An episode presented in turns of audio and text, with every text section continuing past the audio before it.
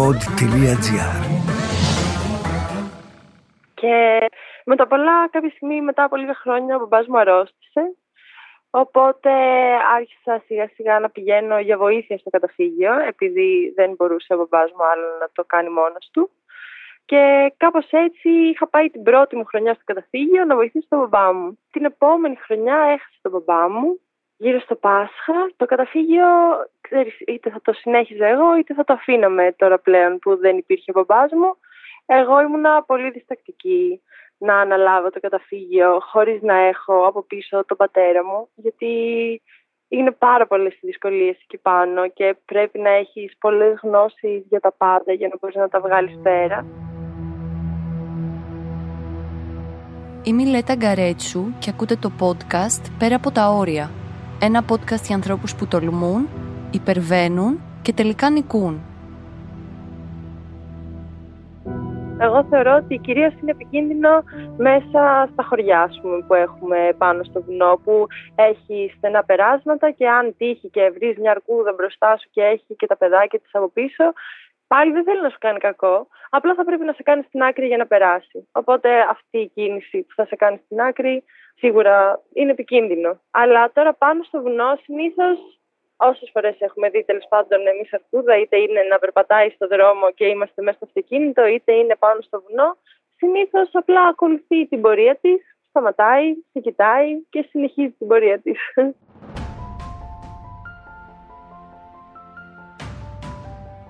Στην καρδιά της Πίνδου, πάνω από το χωριό Παλαιοσέλι και σε υψόμετρο χίλια επτακόσια πενήντα μέτρα, βρίσκεται το ορειβατικό καταφύγιο του Σμόλικα. Ένα επιβλητικό πέτρινο κτίσμα που μπορεί να φιλοξενήσει είκοσι πέντε ορειβάτες. Το καταφύγιο αυτό το διαχειρίζεται η εικοσιοκτάχρονη Νίκη Τζίμα, μια πανέμορφη κοπέλα που έχει βρει την ευτυχία της στα βουνά και στη λιτότητα. Στον Σμόλικα, το δεύτερο ψηλότερο βουνό της Ελλάδας, με υψόμετρο δύο χιλιάδες εξακόσια τριάντα επτά μέτρα, η Νίκη περνάει παραπάνω από το μισό της χρόνου. Φροντίζει τους περπατητές του βουνού, μαγειρεύει, πλένει, κόβει ξύλα και κάνει τα πάντα για να διατηρεί το καταφύγιο ζωντανό. Δίπλα της, σε όλο αυτό βρίσκεται το αγόρι της ο Μιχάλης. Σε αυτό το επεισόδιο θα ακούσετε πώς ζει η Νίκη. Μια ζωή διαφορετική από τα συνηθισμένα, μακριά από τα εγκόσμια δεσμά και από την τοξικότητα των μεγάλων πόλεων. Μια ζωή μέσα στα βουνά και στη φύση.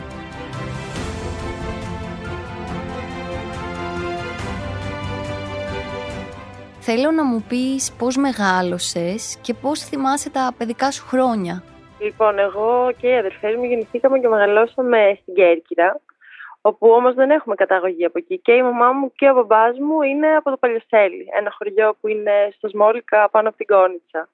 Οπότε μπορεί να μεγαλώσαμε στην Κέρκυρα, σε νησί, αλλά πάντα τα καλοκαίρια μας και το Πάσχα πηγαίναμε στο χωριό.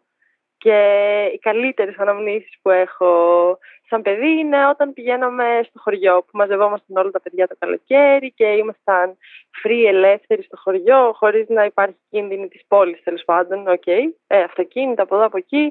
Και παλιότερα δεν είχαμε ούτε κινητά ούτε τίποτα και μας έλεγαν οι γονείς μας, όταν χτυπήσει δύο φορές η καμπάνα στο ρολόι, γυρίστε σπίτι να φάτε. Οπότε, ναι, μεγάλωσα στην Κέρκυρα, πήγα σχολείο εκεί. Οι καλύτερες μου αναμνήσεις είναι από το χωριό, από όταν ήμουν πολύ πολύ μικρή. Και μετά στα δεκαοκτώ μου έφυγα, πέρασα στα Γιάννενα φοιτήτρια, σπούδασα εκεί κάποια χρόνια και όταν πήγα στα Γιάννενα σαν φοιτήτρια, τότε ήταν που άρχισα να ασχολούμαι με διάφορα σπορ, τέλος πάντων, στα βουνά, στα ποτάμια κτλ. Τι σπούδασες? Σπούδασα μηχανικό υλικών στα Γιάννενα. Και ταυτόχρονα, μετά το δεύτερο έτος που ήμουνα στη σχολή, δούλευα σαν οδηγός rafting σε μια εταιρεία. Έβγαλα το δίπλωμα για να είμαι οδηγός rafting και ασχολούμασταν με διάφορα πράγματα μέσα σε αυτήν την εταιρεία και το χειμώνα πάνω στη Βασιλίτσα με σχολισκή κτλ. κτλ. Οπότε τότε ήταν που ξεκίνησα πραγματικά να κάνω συνέχεια εκδρομές στη φύση, σε λίμνες, ποτάμια, βουνά κτλ. Πώς ξεκίνησε η όλη επαφή της οικογένειάς σου και αργότερα εσένα με το καταφύγιο και πώς πλέον έχεις φτάσει να διαχειρίζεσαι εσύ το καταφύγιο και να ζεις τους μισούς μήνες εκεί? Ναι, λοιπόν, το δώδεκα που πέρασα εγώ στα Γιάννενα, έκλεισε και ο μπαμπάς μου την εταιρεία που, είχαν, που κάνουν έργα στην Κέρκυρα, δημόσια έργα. Επομένως, επειδή και ο μπαμπάς μου αγαπούσε πάρα πολύ το χωριό και ο μπαμπάς μου του άρεσε πάρα πολύ να μαστορεύει και να φτιάχνει συνέχεια πράγματα, ε, είδε μια ευκαιρία, πέρα από το ότι και εγώ θα ήμουν στα Γιάννενα και ήξερε πόσο μου αρέσει το βουνό και το χωριό και όλα αυτά, το καταφύγιο ήταν κλειστό εκείνη την περίοδο στο χωριό, οπότε είπε και ο μπαμπάς μου με τη μαμά μου ότι «ΟΚ, okay, θα αναλάβουμε και εμείς το καταφύγιο και για να έχει ο μπαμπάς μου κάτι να ασχολείται που του αρέσει να είναι εκεί πάνω και να φτιάχνει κτλ». Και, και φαντάζομαι ότι στο πίσω μέρος του μυαλού του ο μπαμπάς μου είχε και σαν προοπτική ότι θα μπορούσε να είναι και κάτι που θα ήθελα να ασχοληθώ κι εγώ. Οπότε, ναι, το πήρε ο μπαμπάς μου το καταφύγιο το δώδεκα. Ήταν πάνω με τη μαμά μου, τη γιαγιά μου, τις αδερφές μου και πολύ σπάνια στις αρχές πήγαινα κι εγώ. Και τέλος πάντων από ένα απλό κτίριο άρχισαν να φτιάχνουν πράγματα, να το συντηρούν κτλ. κτλ. Εγώ η αλήθεια είναι ότι δεν ασχολούμουν τόσο πολύ με το καταφύγιο. Πήγαινα για ράφτινγκ, πήγαινα από εδώ, πήγαινα από εκεί. Δεν το είχα τόσο πολύ στο μυαλό μου ότι wow, τι επιχείρηση είναι αυτή που έχει ο μπαμπάς μου και η μαμά μου. Και μετά πολλά, κάποια στιγμή, μετά από λίγα χρόνια, ο μπαμπάς μου αρρώστησε. Οπότε άρχισα σιγά σιγά να πηγαίνω για βοήθεια στο καταφύγιο, επειδή δεν μπορούσε ο μπαμπάς μου άλλο να το κάνει μόνος του. Και κάπως έτσι είχα πάει την πρώτη μου χρονιά στο καταφύγιο να βοηθήσω τον μπαμπά μου. Ήταν πάρα πολύ ωραία, έβλεπε ο μπαμπάς μου πόσο μου αρέσει. Ήταν full διστακτικός στο να με μάθει πώς να το κάνω μόνη μου, δεν ξέρω γιατί. Και τέλος πάντων την επόμενη χρονιά λέω με τη φίλη μου τη Γεωργία ότι ξέρεις και αυτή μόλις είχε τελειώσει τις σπουδές της και λέμε «ΟΚ, okay, ας διώξουμε τον μπαμπά μου από πάνω και έλα να το διαχειριστούμε εμείς να δούμε πώς θα πάει». Οπότε ήμουνα εγώ με τη Γεωργία πάνω για ένα χρόνο, δουλέψαμε το καταφύγιο, δεν είχε σε καμία περίπτωση όσο κόσμο έχουμε πλέον, αλλά ήταν ένα αρχικό training και φυσικά ήταν όλα εύκολα επειδή είχα backup τον μπαμπά μου ότι ξέρεις ό,τι και να συμβεί. Υπάρχει και ο μπαμπάς μου που έχει δουλέψει κτλ. κτλ γιατί είναι, όπως και να το κάνεις, είναι πολύ δύσκολο ξαφνικά να είσαι μόνος σου πάνω στο βουνό και να έχεις την επιχείρηση και να χαλάνε πράγματα και να μην υπάρχει κανένας γύρω σου.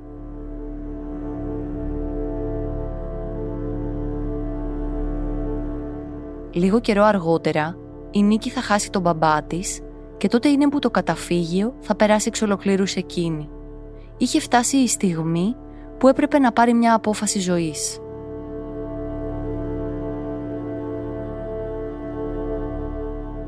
Την επόμενη χρονιά έχασε τον μπαμπά μου, γύρω στο Πάσχα, και την ίδια χρονιά όμως είχα γνωρίσει και το αγόρι μου πριν τα Χριστούγεννα, ο οποίος τον Μιχάλη τον γνώρισα στο καταφύγιο, είχε έρθει διακοπές στο καταφύγιο και τέλος πάντων το καταφύγιο είτε θα το συνέχιζα εγώ είτε θα το αφήναμε τώρα πλέον που δεν υπήρχε ο μπαμπάς μου. Εγώ ήμουνα πολύ διστακτική να αναλάβω το καταφύγιο χωρίς να έχω από πίσω τον πατέρα μου, γιατί είναι πάρα πολλές δυσκολίες εκεί πάνω και πρέπει να έχεις πολλές γνώσεις για τα πάντα για να μπορείς να τα βγάλεις πέρα. Οπότε ο Μιχάλης από την άλλη, ο οποίος δεν είχε ιδέα, ήταν πάρα πολύ ενθουσιασμένος να πάρουμε το καταφύγιο και να το δουλέψουμε μαζί. Και κάπως έτσι είπα και εγώ ότι «ΟΚ, okay, ας το κάνουμε». Και κάπως έτσι ξεκινήσαμε την πρώτη μας χρονιά με τον Μιχάλη να λειτουργούμε το καταφύγιο, όπου πραγματικά για μένα ήταν η πιο δύσκολη χρονιά που έχω περάσει έως τώρα. Ήταν πολύ διαφορετικά να μην έχω τον πατέρα μου, χάλαγε γεννήτρια, χαλούσε το ένα, χαλούσε το άλλο, δεν είχα ιδέα να φτιάχνω τίποτα, δεν ήξερα, αλλά ευτυχώς ήταν ο Μιχάλης, ο οποίος είχε πάντα όρεξη και πάντα, ήταν πάντα αισιόδοξος ότι ξέρεις, α, θα, θα το λύσουμε, θα το φτιάξουμε, θα μάθουμε, θα κάνουμε, θα ράνουμε. Κάπως έτσι έχουμε φτάσει τρία χρόνια μετά, να είμαστε ακόμα με τον Μιχάλη πάνω στο καταφύγιο, έχουμε μάθει να φτιάχνουμε τα πάντα. Όλη την ώρα θέλουμε να φτιάχνουμε κάτι καινούριο. Έρχεται πάρα πολλοί κόσμος πλέον στο βουνό και γενικά πάει πάρα πάρα πάρα πολύ καλά. Ρωτάω την Νίκη τι ακριβώς είναι το ορειβατικό καταφύγιο και τι χρειάζεται να κάνει ο άνθρωπος που το λειτουργεί. Καταφύγιο, ορειβατικό καταφύγιο θεωρείται ένα κτίριο πάνω από κάποιο υψόμετρο τέλος πάντων που μπορεί να φιλοξενήσει κόσμο πάνω στο βουνό. Τα καταφύγια ξεκίνησαν σαν πολύ λιτές κατασκευές, απλές κατασκευές, ότι ξέρεις, θα έρθει ένας άνθρωπος που θέλει να περπατήσει στο βουνό και χρειάζεται κάποιο προστατευμένο μέρος να μείνει. Οπότε, εντάξει, πλέον τα καταφύγια δεν είναι τόσο απλά. Εμείς που διαχειριζόμαστε το καταφύγιο, η βασική δουλειά μας, πέρα από το... Μπορεί να φαίνεται ότι η βασική δουλειά μας είναι εφτά μήνες το χρόνο που έρχεται κόσμος και εξυπηρετούμε και μαγειρεύουμε και καθαρίζουμε, αλλά πραγματικά είναι πολύ παραπάνω από αυτό. Γιατί είσαι υπεύθυνος για ένα κτίριο που είναι σε τέτοιο υψόμετρο που τα πάντα είναι δύσκολα, χρειάζεται συνέχεια συντήρηση, πρέπει να έχεις το νου σου για τα πάντα, πρέπει να φτιάχνεις συνέχεια τα υδραυλικά, να ψάχνεις να λύσεις προβλήματα όπως «Α, δεν έχω ρεύμα, πώς θα το κάνω αυτό».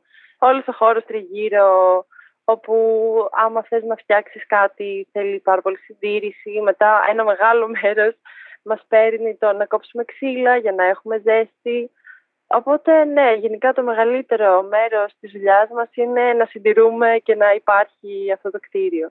Και μετά φυσικά είναι και το καλοκαίρι σεζόν όπου έρχεται κόσμος, μαγειρεύεις, καθαρίζεις. Πρέπει να είσαι πάρα πολύ αυστηρός με το πρόγραμμά σου και να είσαι πάρα πολύ σωστός με τον προγραμματισμό σου ότι, ξέρεις, χρειάζομαι αυτά τα δέκα πράγματα και αν σου λείψει το ένα, είναι όλα δύο ώρες μακριά. Δεν μπορείς να κάνεις λάθος, πρέπει να είσαι πάρα πολύ οργανωμένος για να δουλεύσεις τέλος πάντων καλά μέσα στη σεζόν και να μην γίνονται συνέχεια λάθη.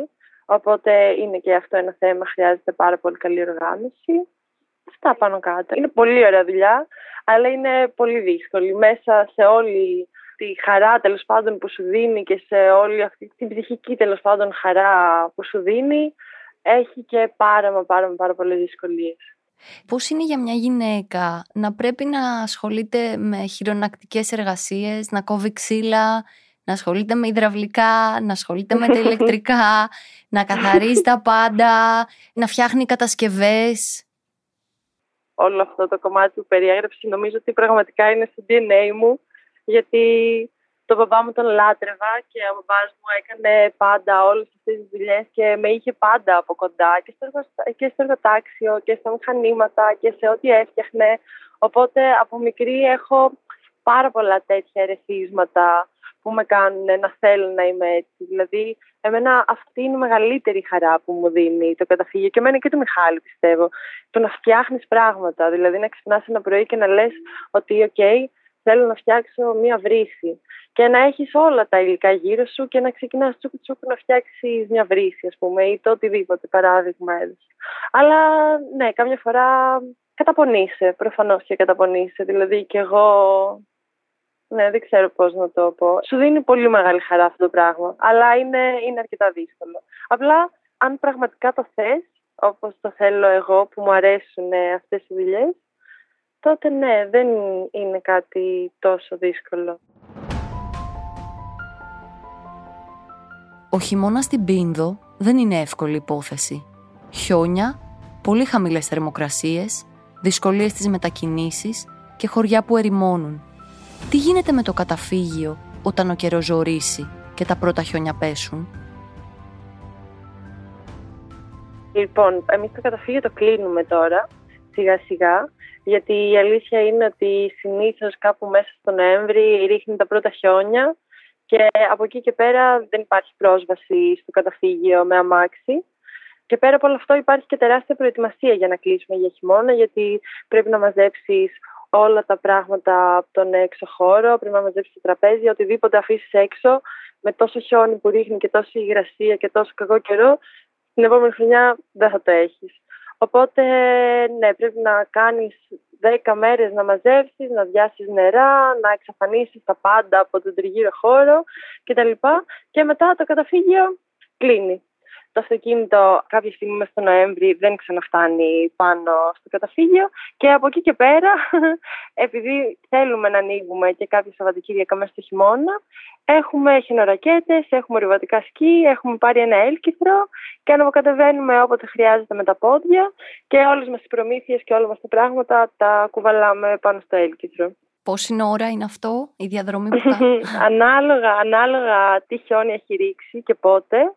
Συνήθως είναι από μια μισή ώρα μέχρι και τρεις ώρες. Ιστορίες με αρκούδες και λύκους. Ιστορίες βγαλμένες από την καρδιά του βουνού. Τι πραγματικά συμβαίνει όταν ζεις σε ένα τέτοιο μέρος? Τι Τι κάνεις όταν συναντήσεις μια αρκούδα? Είναι τελικά τόσο επικίνδυνα τα πράγματα όσο λένε κάποιοι? Θέλω να πω ότι ναι, φυσικά έχουμε αρκούδες, έχουμε λύκους, έχουμε αγριογούρνα, έχει ζαρκάδια, έχει αλεπούδες. Αλλά η αλήθεια είναι ότι το να περπατάει κάποιος άνθρωπος στο βουνό και να δει κάτι από όλα αυτά, εγώ το θεωρώ ευτυχία. Γιατί δεν, τα ζώα αυτά δεν έχουν πρόθεση να σου κάνουν κακό. Δηλαδή δεν θέλουν να έρθουν να σου επιτεθούν. Οκ, okay, υπό κάποιες συνθήκες μέσα στα χωριά και αν έχουν παιδιά κτλ. Μπορεί να είναι κάτι επικίνδυνο. Αλλά γενικά δεν έχει συμβεί ποτέ κάτι κακό. Εμείς προφανώς έχουμε δει αρκετές φορές και αρκούδες και αγριογούρνα και τα πάντα. Αλλά ποτέ δεν ήταν κάτι που θα μας τρομάξει. Ήταν πάντα κάτι τόσο στιγμιαίο που χαιρόσουνα τόσο πολύ και μετά από τον ενθουσιασμό σου δεν έβλεπες καλά και εξαφανιζόταν το ζώο και έλεγες πω από τώρα το είδα, είδα την αρκούδα, αλλά πώς ήταν ακριβώς, δεν μπορείς να θυμηθείς από τον ενθουσιασμό σου. Η αρκούδα πώς είναι όντως όταν την συναντάς? Επειδή εδώ στην Ελλάδα, ας πούμε, υπάρχει πεποίθηση ότι αν διασταυρωθείς με αρκούδα είναι πολύ επικίνδυνο. Κοίτα, υπό κάποιες συνθήκες, ναι, προφανώς και είναι επικίνδυνο, αλλά και για μένα, εγώ θεωρώ ότι κυρίως είναι επικίνδυνο μέσα στα χωριά, ας πούμε, που έχουμε πάνω στο βουνό, που έχει στενά περάσματα και αν τύχει και βρεις μια αρκούδα μπροστά σου και έχει και τα παιδάκια της από πίσω, πάλι δεν θέλει να σου κάνει κακό, απλά θα πρέπει να σε κάνει στην άκρη για να περάσει. Οπότε αυτή η κίνηση που θα σε κάνει στην άκρη είναι επικίνδυνο. Αλλά τώρα πάνω στο βουνό συνήθως, όσες φορές έχουμε δει τέλος πάντων εμείς αρκούδα, είτε είναι να περπατάει στο δρόμο και είμαστε μέσα στο αυτοκίνητο, είτε είναι πάνω στο βουνό, συνήθως απλά ακολουθεί την πορεία της, σταματάει, σε κοιτάει και συνεχίζει την πορεία της. Όταν κλείσει πια το καταφύγιο, εσύ τι άλλες ασχολίες έχεις? Γιατί έχω δει ότι κάνεις motocross, κάνεις σκι, κάνεις snowboard. ε, λοιπόν, μέσα στο χειμώνα κυρίως ασχολούμαστε πλέον με το καταφύγιο. Δηλαδή θέλω να πω ότι θέλουμε να κάνουμε, τέλος πάντων είναι μέσα στα πλάνα μας να κάνουμε μια επέκταση, το καταφύγιο κτλ. κτλ. Οπότε μέσα σε αυτόν το χειμώνα θα τρέξουμε τέτοιου είδους λειτουργικά πράγματα. Θέλουμε επίσης να πάρουμε κάποια έξτρα πτυχία για πρώτες βοήθειες, για γνώσεις βουνού, αλλά κατά τα άλλα προσπαθούμε, πηγαίνουμε συνέχεια για snowboard, πηγαίνουμε λίγο στη θάλασσα για surf. Ασχολούμαστε με διάφορα πράγματα. Πώς είναι να παίρνεις την απόφαση ότι αφήνεις τη ζωή, ας πούμε, την πιο κοινωνική και σε νέα ηλικία φεύγεις, ζεις σε ένα χωριό μακριά από όλους και με δύσκολες συνθήκες? Κοίτα, δεν είναι μια εύκολη απόφαση. Εμένα μου ήρθε πολύ φυσικά να το κάνω αυτό. Δηλαδή δεν ήταν ότι Α, ξαφνικά θα πάω να ζήσω εκεί. Ήταν το χωριό μου, το βουνό το νιώθω σαν σπίτι μου, τους ανθρώπους που υπάρχουν στη γύρω περιοχή τους έχω σαν οικογένειά μου. Οπότε για μένα ήταν μια αρκετά εύκολη μετάβαση. Τώρα όσον αφορά τα πράγματα που σου λείπουν, που ναι εννοείται λείπουν πολλά πράγματα που δεν υπάρχουν στο βουνό, όμως δεν ξέρω, εγώ είμαι χαρούμενη με αυτά που έχω. Δηλαδή δεν... έχουμε τις παρέες μας, έχουμε τους φίλους μας, έχουμε τη φωτιά μας, έχουμε τις ασχολίες μας, έχουμε να κάνουμε όλες αυτές τις χειρονακτικές εργασίες. Όσες φορές έχω νιώσει ότι μου λείπουν, ας πούμε, πράγματα και έχω φύγει να πάω για λίγο στην Αθήνα ή να πάω από εδώ ή να πάω από εκεί, στην Αθήνα δεν έχω αντέξει ποτέ πάνω από δεκαπέντε μέρες. Και ξέρεις, σε ρωτάω, επειδή είσαι γυναίκα και πολλές φορές οι γυναίκες έχουν την ανάγκη να πάνε για ψώνια, να κάνουν κάτι στον εαυτό τους, να πάνε για να κάνουν τα μαλλιά τους, να ψωνίσουν. Πράγματα που εσύ είναι πολύ δύσκολο να τα κάνεις. Ναι, οκ, okay, είναι. Τα ψώνια πλέον δεν είναι τόσο δύσκολο. Παρ' όλα αυτά, φέτος είναι η πρώτη χρονιά που δεν ένιωσα ότι μου λείπουν αυτά τα πράγματα. Δηλαδή κάποιες φορές που έλεγα ότι από πω, θέλω να ψωνίσω γιατί έχω πάρα πολύ καιρό να ψωνίσω, έμπαινα να ψωνίσω και κατέληγα να κοιτάω τσικούρια, ας πούμε. Δεν μου χρειάζονται άλλα πράγματα. Ξυπνάς και είσαι χαρούμενη? Τις περισσότερες φορές ναι. Το μεγαλύτερο ποσοστό των ημερών είναι να ξυπνάω και να είμαι χαρούμενη, ναι. Η ζωή της Νίκης περιστρέφεται γύρω από τα βουνά. Δυσκολίες, απρόβλεπτες συνθήκες και περιστατικά που σε φτάνουν στα άκρα. Ποια άραγε είναι η πιο δυνατή της εμπειρίας στο βουνό, η στιγμή εκείνη που ένιωσε ότι πλησιάζει τα δικά της άκρα. Διάφορα πράγματα μας έχουν συμβεί. Αυτό που μας έκανε να ταραχτούμε και να ταρακονηθούμε πάρα πολύ και να, να θέλουμε να αντιδράσουμε ήταν πέρσι το Γενάρη, όπου είχαμε πάει να κάνουμε μια σχολή στα Τζουμέρικα με τον Γιάννη Χαρόπουλο και πήγαμε με τον Μιχάλη στη Τζουμέρικα. Ήταν η πρώτη φορά που βάζαμε κραμπών, πιολέ, θα κάναμε πτώσεις, χιονότρυπες κτλ. Και τέλος πάντων τη δεύτερη μέρα αυτού του σεμιναρίου είχε έρθει ο γιος του Γιάννη να κάνει προπόνηση και αυτός ορειβατικός σκι. Οπότε ήμασταν όλοι στην ίδια περιοχή, εμείς κάναμε τη σχολή μας, ο γιος του έκανε την προπόνησή του και κάποια στιγμή όταν ήταν να κλείσουμε το σεμινάριο θα ανεβαίναμε σε μια τελευταία κορυφή όλοι μαζί και είχε πει και ο γιος του Γιάννη ότι α, θα έρθω και εγώ μαζί σας. Και εμείς είχαμε φύγει με τον Μιχάλη μπροστά. Ο Ερμής ανέβηκε πάρα πολύ γρήγορα στην κορυφή και ξεκίνησε να κατεβαίνει πριν καν φτάσουμε όλοι στους πρόποδες από αυτή την κορυφή. Και ξαφνικά ήταν παγωμένο το χιόνι και ξαφνικά το παιδί αρχίζει και γλιστράει πάνω στο χιόνι. Και εμείς κάναμε όλη μέρα πτώσεις και σταματούσαμε με μια πιολέ. Οπότε το να το βλέπουμε αυτό το πράγμα ήταν «Α, οκ, okay, θα σταματήσει, αυτό κάνουμε όλη μέρα, οκ, okay, θα σταματήσει, οκ, okay, θα σταματήσει» και ξαφνικά πάει πάνω σε ένα βράχο και εξαφανίζεται. Το τραγικό αυτό συμβάν συγκλώνησε την ελληνική ορειβατική κοινότητα και έφερε στην επιφάνεια πολλά ζητήματα σχετικά με τα κενά που υπάρχουν στην ορεινή διάσωση. Ένας πατέρας είδε το γιο του να χάνεται πάνω στα βουνά. Ακούμε τη Νίκη να μας περιγράφει πώς εξελίχθηκαν τα πράγματα από τη στιγμή που ο Ερμής τραυματίστηκε. Και από εκεί και μετά ακολούθησε ένα, ένας τεράστιος γολγοθάς, από το να εξηγήσουμε στον μπαμπά του τι συνέβη, από το να τρέξουμε με τον πατέρα του, να περπατήσουμε δεν ξέρω κι εγώ πόσα χιλιόμετρα, δεν ξέρω τι απόσταση ήταν και να φτάσουμε με κάποιο τρόπο εκεί που εν τέλει βρήκαμε τέλος πάντων τον Ερμή. Και αφού έχουμε ενημερώσει τους πάντες, έχουμε φτάσει όσο πιο γρήγορα μπορούμε, έχουμε τακτοποιήσει το παιδί όσο καλύτερα μπορούμε, να τον τυλίξουμε, να τον ζεστάνουμε, να τον κάνουμε, να τον ράνουμε.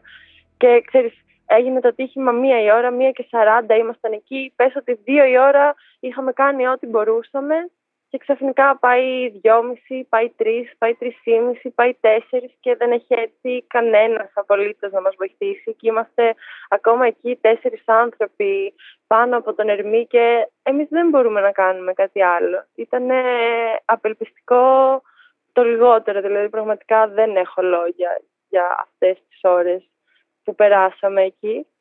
Και με αποτέλεσμα κάποια στιγμή ήρθε η πυροσβεστική και δεν μας έβρισκαν και τέλος πάντων μια γελία κατάσταση από όλους τους φορείς που θα έπρεπε, θα έπρεπε δεν ξέρω, να έχουν βοηθήσει και να έχουν δράσει. Το αποτέλεσμα ήταν το ελικόπτερο να έρθει πέντε ώρες μετά από το ατύχημα. Το ελικόπτερο ήρθε έξι παρά δέκα, έξι παρά τέταρτο, δεν θυμάμαι. Εμείς είχαμε ήδη ξεκινήσει να κάνουμε κάρπα πριν από μια μισή ώρα. Οπότε, ναι, δυστυχώς το παιδί τελικά δεν τα κατάφερε.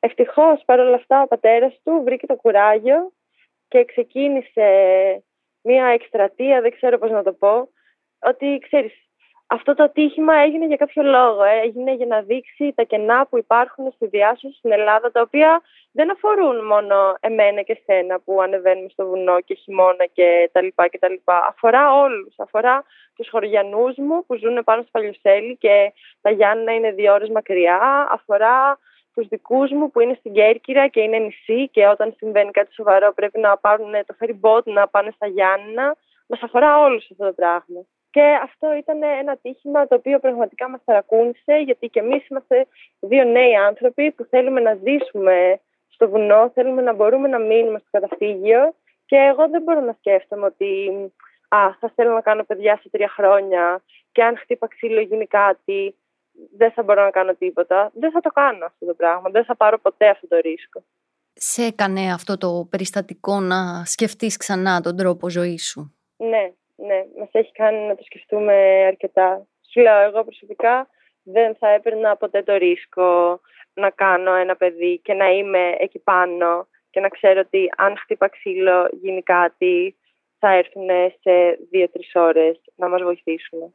Οπότε τώρα, χάρη στο Γιάννη που έχει γίνει όλο αυτό το κίνημα και θα φτιαχτεί ένα ενιαίο σύστημα διάσωσης και θα υπάρχουν ελικόπτερα και τέλος πάντων θα προσπαθήσει κάπως η Ελλάδα να φτάσει αυτά τα ευρωπαϊκά στάνταρ που υπάρχουν όσον αφορά το χρόνο, χρόνο διάσωσης, δεν ξέρω πώς. Το χρόνο διάσωσης τέλος πάντων από τη στιγμή που θα γίνει το ατύχημα μέχρι κάποιος να φτάσει σε σένα να είναι ένα εύλογο χρονικό διάστημα, είναι κάτι το οποίο όσο το βλέπω να συμβαίνει και να εξελίσσεται και επιτέλους να πάρει σάρκα και οστά, θα είναι κάτι που θα αλλάξει τελείως. Θα με πείσει ότι, ξέρεις, μπορώ να είμαι πάνω στο βουνό και να είμαι ok και να κάνω οικογένεια. Ε, πριν κλείσουμε, θέλω να σε ρωτήσω αν εσύ τη ζωή σου τη φαντάζεσαι στο βουνό, δηλαδή από εδώ και πέρα να είναι για πάντα στο καταφύγιο, στο Παλαιοσέλι. Ναι, η αλήθεια είναι πως έτσι τη φαντάζομαι. Δεν ξέρω, προς το παρόν δεν μπορώ να σκεφτώ ότι θα ήμουνα πουθενά άλλου σε καμία συμβατική δουλειά, χωρίς να έχω να κάνω τις εργασίες μου, να μαθαίνω κάθε μέρα καινούργια πράγματα, να σου συμβαίνουν πράγματα που θες δεν θες, πρέπει να βρεις τρόπο να τα λύσεις εκείνη την ώρα. Δεν ξέρω, ναι, η αλήθεια είναι ότι με φαντάζομαι να περνάω αρκετά χρόνια από τη ζωή μου πάνω στο βουνό. Νίκη, ευχαριστώ πάρα πολύ. Ευχαριστώ κι εγώ.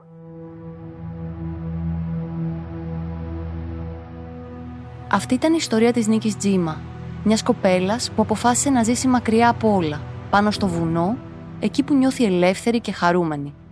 Ακούσατε το Πέρα από τα όρια, μια παραγωγή του pod.gr. Αναζητήστε τα podcast που σας ενδιαφέρουν στο pod.gr, Spotify, Apple Podcast, Google Podcast ή σε όποια άλλη εφαρμογή ακούτε podcast από το κινητό σας. Ευχαριστώ πολύ τον Γιώργο Βαβανό και τον Νίκο Λουκόπουλο για την ηχοληψία και το μοντάζ.